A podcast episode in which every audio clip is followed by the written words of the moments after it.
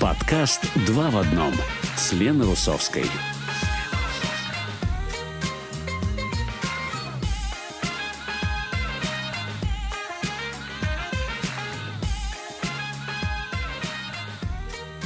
Добрый день всем! Вы слушаете подкаст «Два в одном» с Леной Русовской. Наш подкаст знакомит вас с обширной деятельностью русскоязычной молодежи в Израиле и не только. Интересные герои, социальные сети, культурные тенденции, мероприятия, урбанизм, новая музыка, активизм и искусство. Итак, сегодня в нашем выпуске. Добрый день всем, два в одном. С вами я, Лена Русовская, и с нами Даниил Маштаков, тель-авивский фотограф и новый репатриант. Даниил, привет! Привет, привет, Лена, рад тебя слышать. Я рада тебя тоже, тоже слышать на волнах нашего радио. Как жизнь молодая? Целом все неплохо. Я не очень люблю говорить, что у меня все хорошо и все отлично, потому что это немного лицемерный ответ. Но мне кажется, что не за горами праздники, так что все хорошо. Да, все хорошо, все хорошо, а будет еще лучше. Во всяком случае, будем надеяться. Э, Данил, я помню, мы начали с тобой общаться вот несколько месяцев тому назад и начали нашу там нашу нашу первую радиовстречу с обсуждения документального кино и Давида Перлова. И сегодня мы, собственно, продолжаем, да, тему документального кино.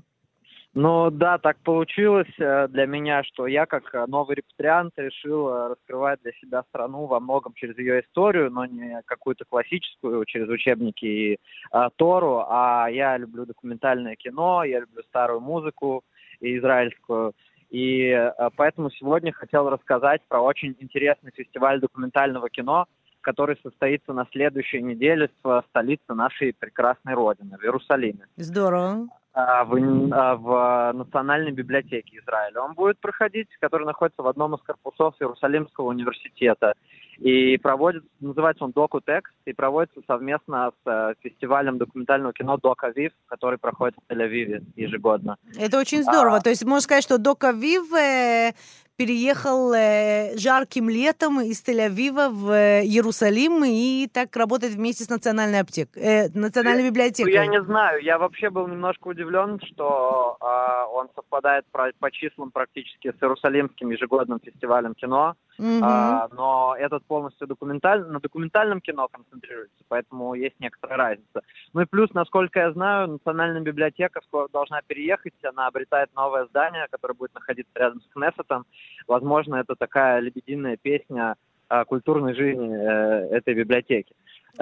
Красиво сказано, как романтично, Даниил, очень романтично ты так откликаешься о Национальной библиотеке. Ну что ж, давай поговорим о самом э, фестивале, что там будет, когда, какой-то такой обзор, если можешь, на, да, можешь нам я, сделать. Я, я, э, там будет много фильмов, естественно, как на любом фестивале, но самое интересное это то, что многие из них э, сопряжены с сессиями Q&A, то есть на некоторых из фильмов будут присутствовать либо главные герои фильмов, либо их режиссеры, а, а первый фильм открытия фестиваля, он называется «Малькат Шушана», угу. «Королева Шушана», он про Шушану Дамари.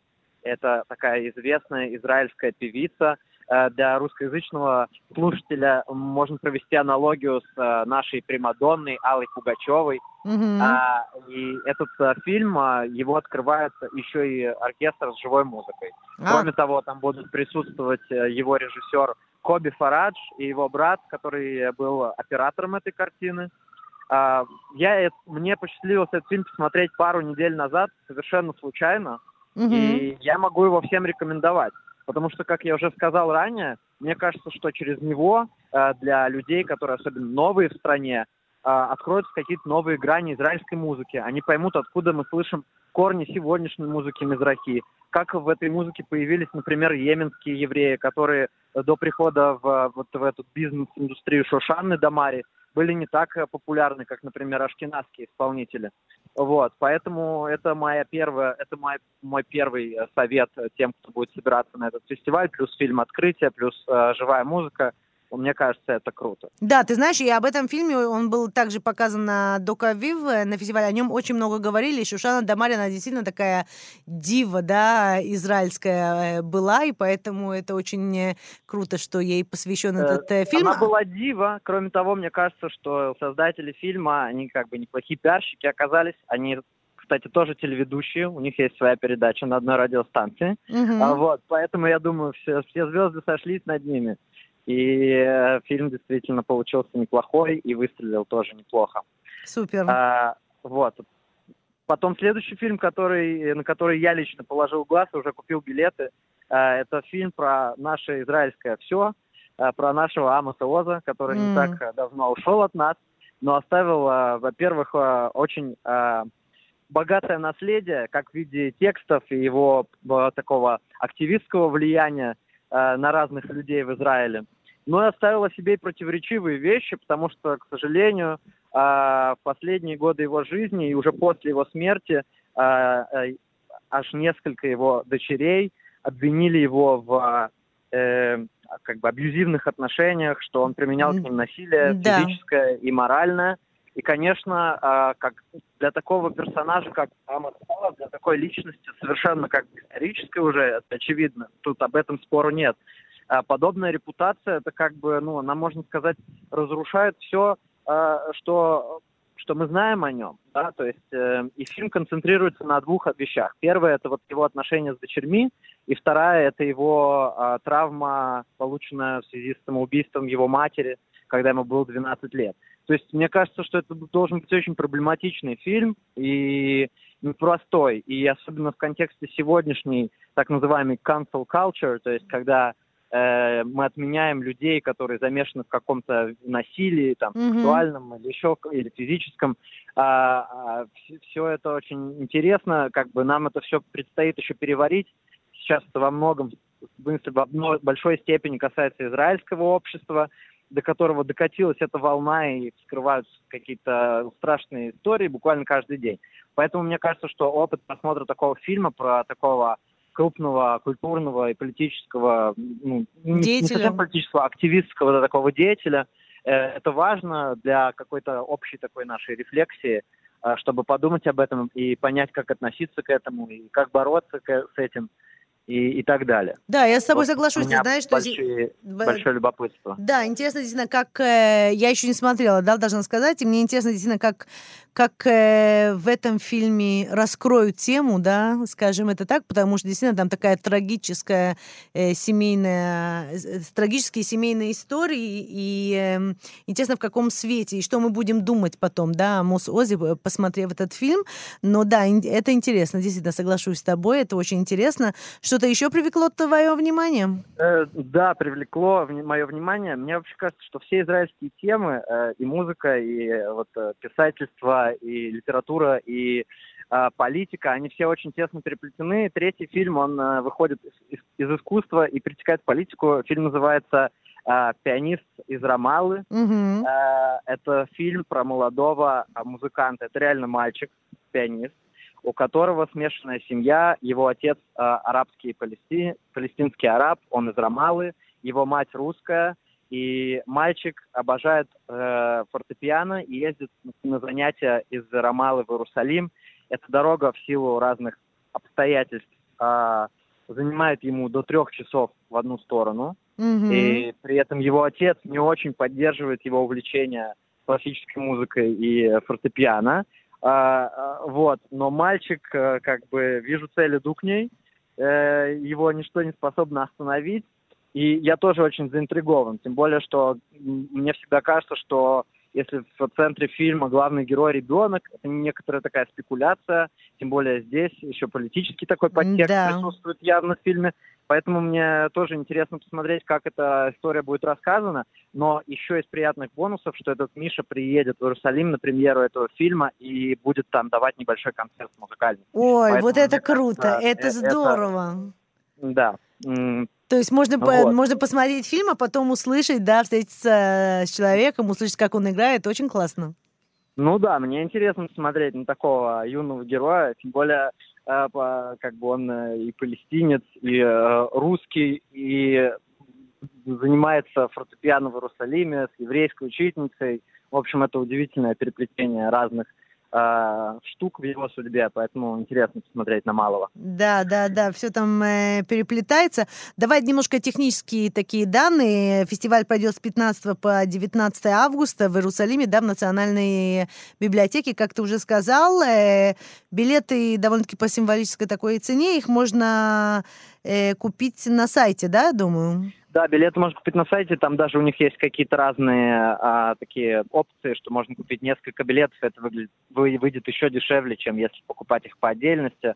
А, вот, ну и фильмы проходят, по-моему, как днем, так и вечером. То есть я, например, вот про Амоса Оза фильм называется The Fourth Window, четвертое окно. Mm-hmm. Что, кстати, тоже интересное, уже в названии э, намек на то, что э, автор явно хочет сломать для нас четвертую стену, да, как это называется mm. в кинематографе прием. Да. Хотя документальный фильм, он уже в каком-то смысле сломанная четвертая стена.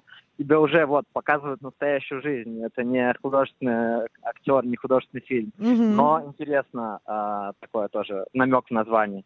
Да, ты знаешь, а... я вот хочу подметить тоже, вот ты сказал с самого начала, и вообще, мне кажется, это очень интересный подход, учить и познавать, скажем так, то общество и ту страну, э, в которой живешь и в которую приехал через какие-то э, культурные документы, назовем это так, да, будь то фильмы, будь то та музыка, да, то есть через культуру, и мне кажется, в этом есть очень много правды, и очень правильно так делать. Это, может быть, не, не единственный способ, но он такой очень э, элегантный и умный. Вот я хочу как раз сказать, что на, действительно на этом фестивале, кроме таких э, культовых личностей, как э, Шушана Дамар и Амус Оз. Будет также фильм про э, Давида Гроссмана, очень известного израильского писателя, и про yeah. Натан Заха. То есть действительно можно очень много, э, многое познать об Израиле, об израильском обществе, об израильских культовых личностей даже через вот этот фестиваль. Я согласен абсолютно. У каждого свой способ. Например, когда молодых, а, еще даже не репатриантов, а молодых евреев из э, стран а, там, СССР бывшего и так далее привозят в Израиль и возят их по стране, рассказывают им а, много-много-много информации, много историй. Как бы путь э, к сердцу каждого лежит через разные истории. Вот, и, например, для меня это уже со временем я понял, оказалось, что вот история 20 века каких-то личностей, вот она для меня открыла вот эту интерес к еврейскому, может быть, народу, и к Израилю в целом, вот как тоже э, к его ипостаси современной, то есть 48 -го года и тому, что предшествовало этому. Да, да, это очень интересно. Я надеюсь, что мы будем продолжать с тобой общаться в наших следующих э, программах, Даниил, э, не только о документальном кино, но и о нем тоже, потому что я тоже большая любительница. Я уверена, что также многим радиослушателям э, это тоже интересно. Даниил Муштаков, большое тебе спасибо. Спасибо тебе и всем остальным, кто слушал. Супер. Пока-пока. Бай. Добрый день, спасибо, что присоединились к нам. Два в одном. У микрофона я, Лена Русовская, а со мной Даша Ильяшенко, создательница креативных пространств и маркетолог. Даша, привет. Привет. Как твои дела? У меня все супер. Супер. Я знаю, что ты недавно вернулась из Польши. А как дела в Польше? Расскажи нам. Ну, кстати, в Польше очень э, хорошо с искусством. Там есть классный современ... музей современного искусства, там есть музей японской культуры почему-то. В общем, я старалась там разведывать похожие места, чтобы приводить какие-то практики в Израиль. А, очень здорово. Где ты была? В Кракове? Да, в Кракове только. Угу. И как там вообще э, общее такое настроение? Пандемия? Ну, там все открыто, нет, там все открыто, все работает, проходят фестивали большие. Mm. Я была на концерте в церкви, на концерте хора религиозного, куча народу просто. А, серьезно, да? То есть пандемия там как-то спокойно протекает на данный момент, mm-hmm. и ты развеялась, да? Ну, видимо, да. Ну, видимо, да, здорово. Даш, мы с тобой сегодня будем, вот я тебя представила, да, создательница креативных пространств. Давай начнем с этого. Что такое креативное пространство? Я обычно стараюсь называть это креативным кластером. Mm-hmm. Это такой термин урбанистический, который россиянам и украинцам в целом довольно известен. У нас в больших городах есть примеры таких пространств. Например, в Москве это винзавод или артплей или дизайн-завод «Флакон». Э, а в Киеве, например, это арт-завод «Платформа». Э, в Беларуси я не знаю, кстати, есть, я не помню. Но суть этого в том, что это такое пространство, которое объединяет несколько функций. Там включает в себя несколько проектов. То есть, mm-hmm. по сути, э, у людей есть несколько поводов туда прийти. Это может быть искусство, это может быть попить э, кофе, пиво в баре, встретиться с друзьями, прийти на какой-то ивент или поработать в коворкинге. Такие многофункциональные пространства, которые становятся точками притяжения горожан. И я понимаю, что одно такое пространство новое э, открылось в Иерусалиме, и ты э, часть команды, которая это открыла. Да, все верно. У нас есть уже один такой проект в Тель-Авиве, Коллабо. Угу. Мне кажется, я даже уже рассказывала на да. радио. Да, мы с тобой раз. общались. Да, это было где-то, я думаю, год тому назад оно открылось тоже. Значит, да, что-то такое? Да, да, все правильно в Яфа. Вот есть у нас такое место, коллаба. Э, у нас тут студии для художников, дизайнеров, коворкинг и разные ивенты, как с искусством связанные, так и просто вечеринки классные. Э, и команда, которая работала над коллабой, ее часть, э, те же самые ребята, то есть те же самые как бы владельцы, решили открыть похожее пространство в Иерусалиме. А, и, собственно, над ним мы сейчас работаем. Оно называется Орион. Я уже завела странички в Фейсбуке и в Инстаграме, можно найти. Здорово, Орион. А что это значит, это слово?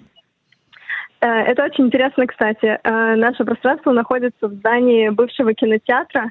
Может быть, иерусалимцы знают. Я уже от нескольких людей слышала, что они там были. Был такой кинотеатр «Орион». Mm. Он был он, по-моему, это был кинотеатр, который дольше всего работал на Ближнем Востоке. Да, я знала, что мне знакомо это название, но мне было интересно, связано это с этим или нет. Оказывается, связано. Окей. Да, мы решили отдать, до, отдать должное, отдать mm-hmm. память э, этому названию, этому классному историческому зданию. И оно стояло заброшенным несколько лет, ну, лет 20, я бы сказала, mm-hmm. насколько я знаю до того, как его арендовал э, парень, его зовут Адир, и он сделал там ну, Cinema Hostel. То есть хостел для туристов, тоже с тематикой э, кино. кино. Mm-hmm. Потом там открылся бар, сейчас мы там открываем кафешку, и получается такое тоже много, многофункциональное пространство. Но то, что для нас важно, это привнести туда э, творческое комьюнити. То есть сделать из этого не просто хостел и бар, а именно центр культуры и искусства. Как здорово. То есть авангардное, да, какое-то искусство, экспериментальное, да, или не обязательно? Мы хотим, чтобы это была площадкой для израильских художников и музыкантов и видеографов. Но также, так как э, позволяет именно специфика этого пространства, хостел, мы хотим сделать это местом обмена культур международной и израильской. То есть мы, как одна из идей, сделать там арт-резиденцию. То есть приглашать mm. художников из-за границы, чтобы они там жили, творили, и там же мы и показывали их работы.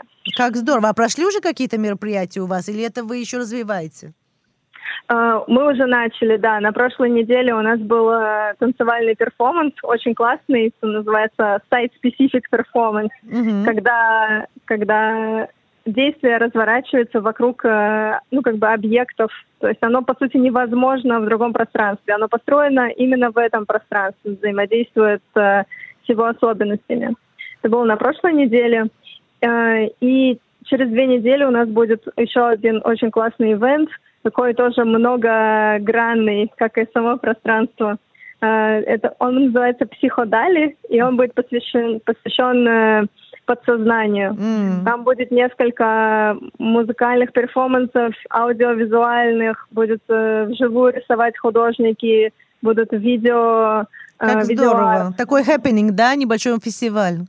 Да, да, именно так. Я вот все не знаю, как правильно слово подобрать. Ну, навер- наверное, наверное, такой культурный happening, может быть, что-то такое. Ну, надо подумать еще, как правильно. нравится. Как правильно, как правильно это назвать. Э, Даш, хочу, хочу тебя спросить, ну, ну все, все слышится очень классно, да, такая новая, можно сказать, арт-сцена в Иерусалиме. Это всегда очень радует, тем более мы э, в нашей сегодняшней программе уже говорили с, э, о Иерусалиме с Данилом Маштаковым, о том, что mm о кинофестивале, который будет в Национальной библиотеке, а теперь ты нам рассказываешь о новой арт-сцене, то есть э, Иерусалим, как всегда, живет и дышит. Я хочу тебя спросить, mm-hmm. кто финансирует, вот, например, такой проект, о котором ты нам рассказываешь? То есть все-таки же надо какой-то бюджет для того, чтобы это все организовать, чтобы пригласить, чтобы рассказать, чтобы привести людей и так далее.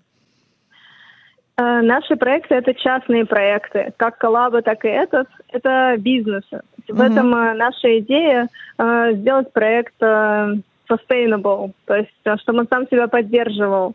То есть мы в случае с коллабо наши ивенты, большинство из них платные, плюс мы арендуем студии, а в случае с Орион мы зарабатываем на баре и на хостеле. То есть как раз многогранность этого проекта позволяет ему поддерживать да, и, и, и держаться на плаву. То есть это какой-то есть какой-то бизнес-модель, да, таких кластеров, и, угу. и это держится. Скажи, а что будет, вот если будет опять локдаун, или, то есть пандемия опять э, поднимает э, голову, а у вас как раз такой э, новый интересный проект, как у вас есть какие-то планы, то есть все перейдет в Zoom, как у многих, или вы думали уже на что-то насчет этого?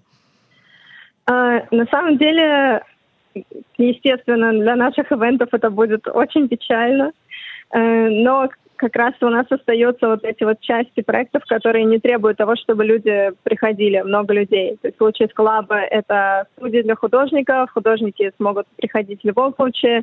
В случае с Орионом это хостел. А насчет ивентов Zoom мы такого еще не делали на самом деле, но сейчас мне это кажется хорошей идеей, потому что в Иерусалиме э, мы создали сообщество художников с помощью э, такого художника, как э, Матан Пинкас. Он лидер mm-hmm. нескольких э, э, коллективов художников. И мы создали специально такую группу, которая, собственно, и будет создавать весь контент для нашего арт-пространства. А, классно. И, да, поэтому мы поговорим с ребятами, мы запросим идею, и если все как бы идет от них, если у кого-то зах- э, появится такое желание, то мы это сделаем.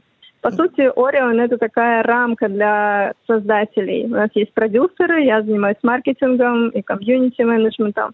Поэтому, если у кого-то появляется идея, инициатива, то наша задача — это воплотить жизнь и пригласить людей посмотреть. То есть, Даш, если нас э, слушает сейчас э, какой-то актер или перформер, или человек искусства, или просто креативный человек, который хочет что-то воплотить в жизнь, или подумать с вами, можно сотрудничать, можно что-то предложить, да? Да, все верно. А Можно а как, со мной пообщаться. А как с вами связаться? Можно мне написать э, в Фейсбуке или в Инстаграме, можно написать на страничке Ориона или Коллаба, это в любом случае попадет ко мне.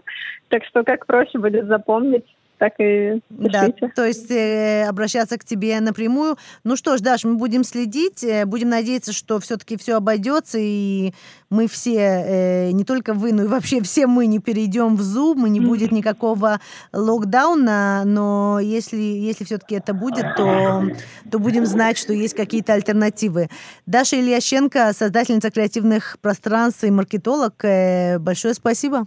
Всего спасибо, хорошего. Лена. До свидания. Хорошего вечера. Добрый день, дорогие радиослушатели. Здравствуйте. В эфире «Два в одном». С вами я, Лена Русовская, и я очень рада приветствовать в нашей программе профессионального спортсмена, участника Олимпиады в Токио, тяжело атлета Давида Литвинова. Давид, привет. Добрый день. Как твои дела? Все отлично. Как у вас? Тоже все хорошо. Во-первых, э, мы тебя приветствуем в Израиле. Ты вернулся из Токио. Как прошла Олимпиада? Да, большое спасибо. Прошла очень хорошо. Я, я рад. Ты рад, да? То есть ты присоединился, надо сказать, э, во-первых, ты спортсмен э, тяжелой атлетики, ты присоединился к нашей сборной в последнюю минуту, можно сказать. Да, да, так и есть. В последнюю минуту, то неделю за до открытия игр и меня вызвали на старт. С ума сойти. А, и как ты э, отреагировал? То есть тебе позвонили сказали, слушай, Давид, не мог бы ты подъехать на Олимпиаду в Токио через неделю? Э, да, сначала это был большой шок, потому что это было после того, как уже месяц я знал, что я не попал туда. Э, и на, на тот момент мне не хватало, скажем, скажем, с критериона. И получилось так, что прямо в последнюю минуту меня вызвали, и для меня это был большой сюрприз. Большой сюрприз, да. Особенно э, за неделю. То есть вообще израильская сборная на Олимпиаде в Токио насчитывала до последнего момента, пока э, ты не присоединился, 89 спортсменов. То есть можно сказать, что ты 90-м стал в списке да. этой сборной.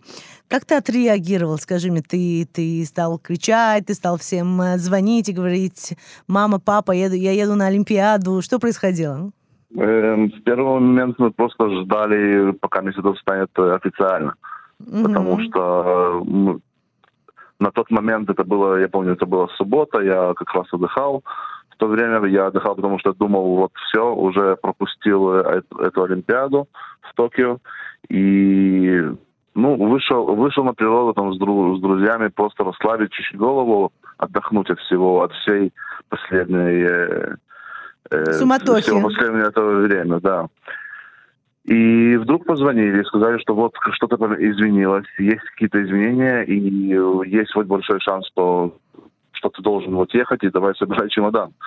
Э, я говорю, сейчас, сейчас, еще давай подождем, пока все будет официально. Э, как это стало официально? Первое, что я сделал, позвонил своему тренеру, угу. объявил, он был рад, говорил, что как-то он это чувствовал, и это правда. Серьезно, у да? Него, у, у него было всегда... предчувствие? У него было предчувствие, да, что да. ты попадешь на Олимпиаду в Токио? Вот не, не могу это объяснить, но у моего тренера всегда есть какие-то предчувствия, и я думаю, сто процентов из них это было правда. Серьезно. Как зовут, да. твоего, как зовут твоего тренера? Вы много Юрий лет вместе? Узлянин, да, да, 14 лет с Юрой, как я уже тренируюсь. Э, он, он нашел меня со штанги, там, когда я был вообще э, еще ребенок, скажем. И вот Привел тебя, да, привел да, тебя привел в меня сюда, да. Привел да, тебя да. в этот спорт и довел, э, довел до Олимпиады. Давид, скажи, да. ты при, принимал участие в соревнованиях э, тяжелоатлетов в весовой категории выше 109 э, килограмм. Какое место ты занял? Какие, какие были ощущения на самой Олимпиаде? Да. Эм, это, э, получается супер тяжелая, тяжелая вес категория. Эм, занял 11 место. Это самое высокое место, которое Израиль занял в тяжелой атлетике в последние 30 лет, а может даже и больше. Да, это прорыв для Израиля. Да, да, да большой прорыв для, для, нашей, для нашего вида спорта. Э, и это очень долгая работа, долгая дорога была дойти до этого момента. Угу. А сколько, а и... сколько, да, извини. Угу. Да, да, собственно. А сколько, сколько лет ты тренируешься уже? Э, то есть и все, и все ли это время с твоим нынешним тренером или с кем-то до этого еще занимался?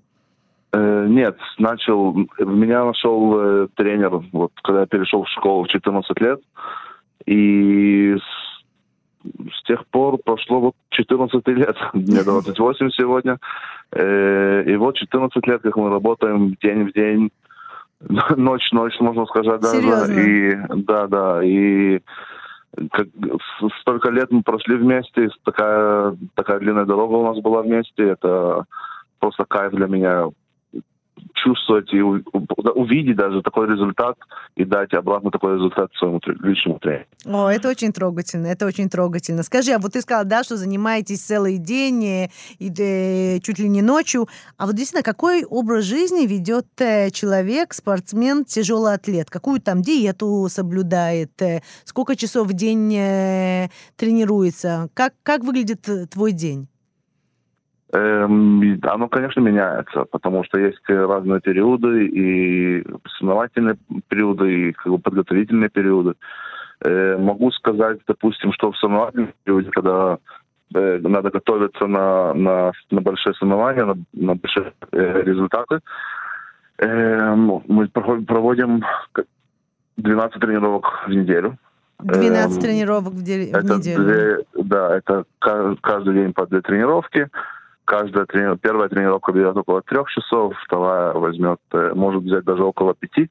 Mm. Эм, там же включается еще э, физиотерапия, как несколько раз в неделю, на массажи, э, разные э, процедуры, которые надо проходить, э, лечебные процедуры, чтобы ускорять, э, ускорять восстановление организма. Как интересно. Э, сауны, допустим, да. И это идет всю, как бы это, это полностью работа. То есть этому э, надо посвятить жизнь, день. да? Надо да, посвятить. Да, да, да. Тут нету, чтобы работать на высоком уровне, нету другой возможности. Это весь день должен уходить на это. И каждое решение должно уходить на это, потому что даже э, пойти вовремя спать, это много влияет на следующую тренировку. Угу. Угу. То есть это очень влияет на весь, э, на всю жизнь, да, когда вы да. встретитесь с друзьями, когда пойдешь в гости и так далее. Я хочу тебя спросить, э, Давид, а ты помнишь вот тот момент или тот период времени твоей жизни, когда ты сказал себе, окей, это не будет просто кружок после обеда, в который я хожу после школы, а это будет целью моей жизни на ближайшие, там, я не знаю, 10 лет, 20 лет или, или может быть, на всю жизнь. То есть было, ты помнишь, вот, что вот ты осознанно взял это, пришел к этому решению? Или это, так сказать, э, просто так, э, так пошло, и ты не, не успел оглянуться и уже попал на Олимпиаду?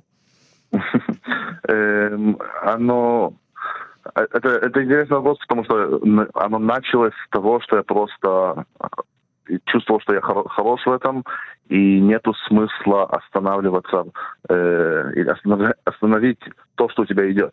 Mm-hmm. Э, прекращать просто бросить э, спорт только из-за того, что идти на что-то другое, которое ты не уверен, что ты, ты нравится или тебе там будет получаться в чем-то.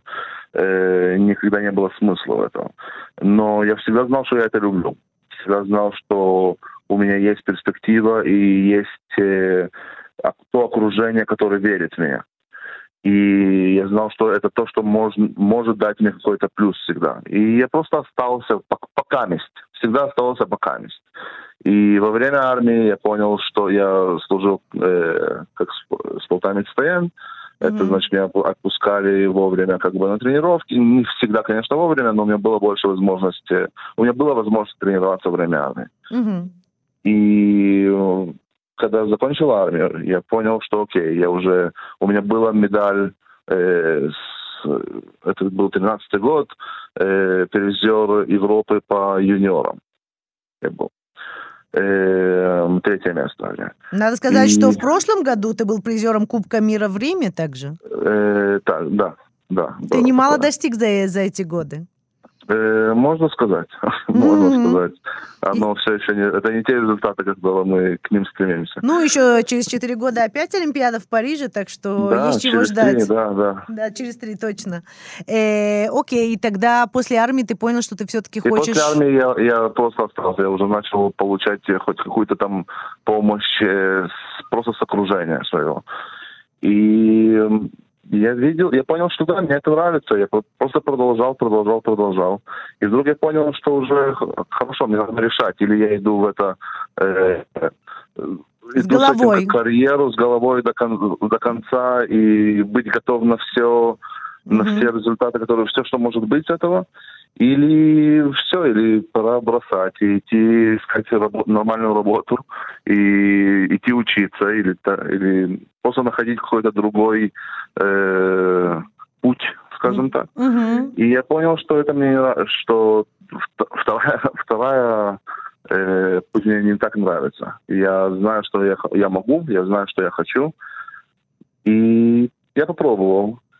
И решил, что там два года назад решил, что я иду полностью, даже бросаю все, что я делал. Тогда я еще я и работал. Mm-hmm. Я все время надо было находить как бы, себе э, возможность зарабатывать э, дополнительно, потому что никогда, как спортсмен, ты не получаешь достаточно зарплату. Конечно. Я думаю, не, не, почти никогда. Э, поэтому ты должен идти как-то обеспечить сам себя. И я бросил все, всю свою работу. Я бросил э, учебу. Тогда я учился еще uh-huh. э, на первую степень. И решил, что вот эти два года, которые остались до Олимпиады, я бросаю все, как-то я разберусь. Э, жил тогда в родителей, поэтому я знал, что на, э, хотя бы тебя накормят, да? да ужин да, будет. Хотя бы, да, крыша будет, ужин будет, а все остальное как-то решится. Угу. И вот, и получилось, что до, до последней минуты боролся, и как-то оно сошлось. Давид, вот ты говорила об окружении, о поддержке, да, которую ты чувствовал, когда выбирал этот вид спорта, когда продолжал, когда э, стал делать из этого карьеру. А как твои родители э, относятся вот к твоему выбору? Э, к моему счастью, у меня родители очень сильно поддерживают это. Угу. И родители даже без них я, я бы это вообще не смог выдержать и продержать вот это. Потому что как, э, впервые, когда надо было э, получить решение, что я бросаю все, и мне надо место, где жить, и мне надо, чтобы кто-то еще меня кормил, это, конечно, были родители, mm-hmm. кто поддерживали. Э, но кроме этого, кроме того, что они вот э, дают мне вот это уже, вот эти все, все года, и это не, не так легко. Э, супертяжа кормить дома. Mm-hmm. Поэтому маме спасибо большое за это. Эм, вот много, много поддержки моральной. Mm-hmm. Очень много поддержки моральной. И вообще родители, э, они те, которые меня толкали в это. Они, Серьезно? Это, да, папа был тот, который говорил мне вначале, что если ты это идешь делать, или ты идешь это делать серьезно, или ты или, или даже не начинай. И mm-hmm. я не мог как бы папу подвести никогда. Mm-hmm. И это как, как э, я думаю, каждый тут, э, каждая русская молодежь, скажем так, которая не может подвести папу. Ну да. Эм, поэтому это, оно тоже, конечно, поддерживало, оно тоже, конечно, помогало очень сильно. И вот мы видим тот результат сегодня. Да, это очень рада. Давай скажем то, что ты родился в Батьяме, то есть ты коренной э, израильтянин, да, такое, можно сказать, второе да. поколение репатриации, первое поколение в Израиле. Родители твои приехали из Украины. Откуда русский такой хороший у тебя, Давид? Благодаря родителям вы дома говорили на русском языке? Э, дома, разговаривали, дома разговариваем только на русском. Э, окружение в залах у меня тоже всегда на, на русском языке. Это уже было еще, э, еще когда я даже боксом занимался. Мы всегда со, со старшими разговаривали на русском. И тут в клубе, когда мы тоже мы тренируемся, у нас общение в основном 90% идет на русском. Серьезно? Э, да, да, да. И так же, как когда мы выезжаем на сборы, Э, так часто оно получается в э, страны СНГ. Поэтому, mm. да. Скажи, а в этом, в этом спорте больше русскоязычных? Вот из того, что ты видишь вокруг себя в Израиле и, может быть, даже во всем э, мире? Или, ну, такие пропорции не обязательно однозначные? Эм, я думаю, на сегодняшний день, да. Оно может поменяться. Я думаю, что оно, может, оно поменяется, смотря как будут если доста- будут достаточно развивать э, этот вид спорта. Э, но всегда мы знаем, что как бы русская э, русскоязычная у них э, этика работы, она бывает э, чуть-чуть другая. И мы, мы поэтому видим много русских спорт, просто спортсменов на высоком классе. Mm-hmm. Но с другой стороны, мы видим, что это меняется и у израильтян сегодня. И это вот может показать даже Ленуа, что он сегодня выиграл Олимпийскую медаль. Угу. Поэтому я да, я, я считаю, что есть, э, есть большая часть. Скорее всего, будет какое-то изменение. Интересно, интересно, мы будем следить. И я хочу тебя спросить, вот если вдруг нас слушает какой-то мальчик, которому сейчас лет 12, ну, может быть, 15, уже подросток, он знает русский язык, он сейчас э, э, слушает тебя, как ты рассказываешь об этом э, э, виде спорта, о твоем участии в Олимпиаде, о соревнованиях твоих, что бы ты ему посоветовал? Если его интересует быть э, тяжелоатлетом, и его интересует этот э, вид спорта? Если просто начать э, тяжелую атлетику, посоветовал бы просто найти ближайший зал и начинать заниматься. Это очень просто. Это для родителей это почти бесплатно. Эм, если у нас в клубе это вообще бесплатно. Э, поэтому просто начать заниматься. Просто верить в себя и начать заниматься, и все возможно. Просто надо хотеть. Надо этого хотеть и, наверное, найти хорошего тренера тоже без тренера это ничего не будет. Без тренера ничего не будет. Давид Литвинов, тяжелый атлет, призер Кубка мира в Риме, участник Олимпиады в Токио. Спасибо тебе большое, удачи. Мы надеемся на твое Спасибо участие в Олимпиаде в Париже. Мы будем следить. Будем на контакте. Супер. Всего хорошего. До свидания. До свидания. Наш выпуск подошел к концу. С вами была я, Лена Русовская, автор и ведущая подкаста «Два в одном». Спасибо, что были с нами. Надеюсь, вам понравилось. Подготовить выпуск мне помогла наш продюсер и музыкальный редактор Лина Липкин. Всего хорошего. Встретимся в следующем выпуске подкаста «Два в одном».